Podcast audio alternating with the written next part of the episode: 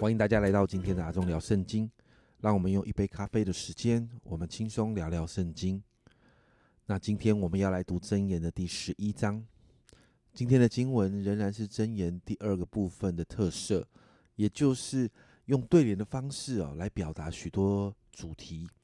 那我们试着把今天的这一章经文，我们做一点整理、哦、把它的主题做一点整理。首先呢，在第二节，第二节提到骄傲和谦逊的人、哦、他们带来的结果是不一样的。然后我们看到第一节还有三到十三节，这些经文里面提到做人、哦、要公平，要正直。特别在第一节经文这样说：诡诈的天平为耶和华所憎恶，公平的砝码为他所喜悦。这里提到要我们心里是没有诡诈的哦。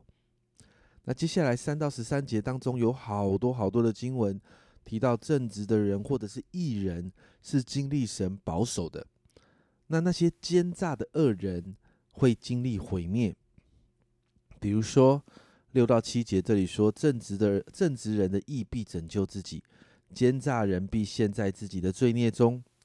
恶人一死，他的指望必灭绝，罪人的盼望也必灭没。那十四到二十三节呢，这边就提到要广纳人的意见，并且我们要成为一个做事有见识的人，其实也就是要寻求神的智慧，才能够在许多的状况里面我们可以做出对的判断。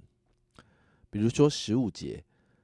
这里说，为外人作保的必受亏损，恨恶击掌的却得安稳。其实这个原则在我们之前是提过的，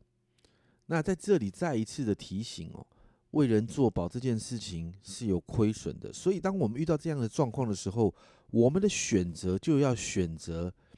是不要为人作保。好，所以这个地方就是提到我们需要在一些事情上要有见识哦。那二十二节也提到，妇女美貌而无见识，如同金环戴在猪鼻上。所罗门不是在这里取笑那些美貌的妇女，而是在嘲笑那些没有见识，你只追求美貌但不追求见识的那些妇女。其实箴言在提醒妇女，不要因为男人在乎、呃、妇女的美貌，所以就一昧的追求美貌，其实更是要追求见识，好让自己带着神的智慧。接着在二十四到二十八节提到做人行事我们要有慷慨，那提醒我们要有慷慨的心哦，在二十四、二十五节这一段我们很多人都很熟悉哦。这里说，有施散的却更增添，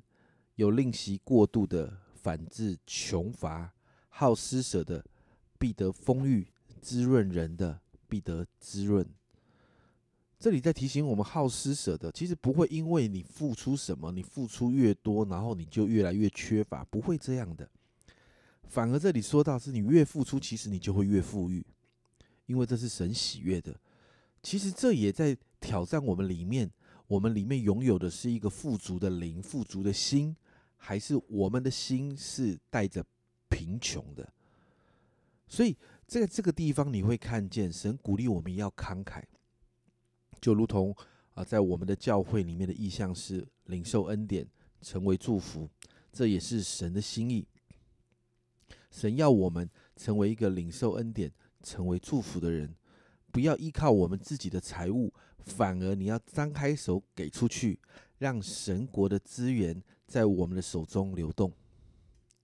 如同在二十八节的提醒哦，倚仗自己财物的必跌倒，义人必发旺如青叶。所以神要我们看重的不是好像我们手中所拥有的这些财物，而是神要我们往外看，看到需要的我们就能够去帮助，因为这是神所喜悦的。那在第二十九节单一的一节经文提到要重视自己的家，这里这个经文说到，老害己家的必承受清风，愚昧人必做慧心人的仆人。这里好像华人提到的、哦、家和万事兴，这里说到不重视自己家的人会让自己家庭的败坏，导致一无所有。然后说到这样自毁长城的人，基本上他就是个愚昧人。所以为什么我们常常说圣经是看重家庭的？因为家是服侍神最基本的单位，每一个人都要看重家。甚至在新约这里，新约那里有说到、